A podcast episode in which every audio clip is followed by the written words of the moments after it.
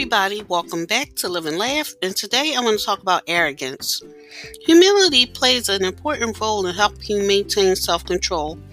An arrogant person would be more likely to unnecessarily test their willpower, which will eventually lead to their downfall. This happens because of the restraint bias and a tendency for people to overestimate how capable they are in controlling impulse behaviors. Assume that your self discipline is like prosperity. It's possible that it will stay with you for a long time, but it is also possible that it will disappear. Consequently, you'll work harder to keep it in your life. If it does go away when you make some mistakes, you'll accept it with more tranquility and be more likely to regain it quickly.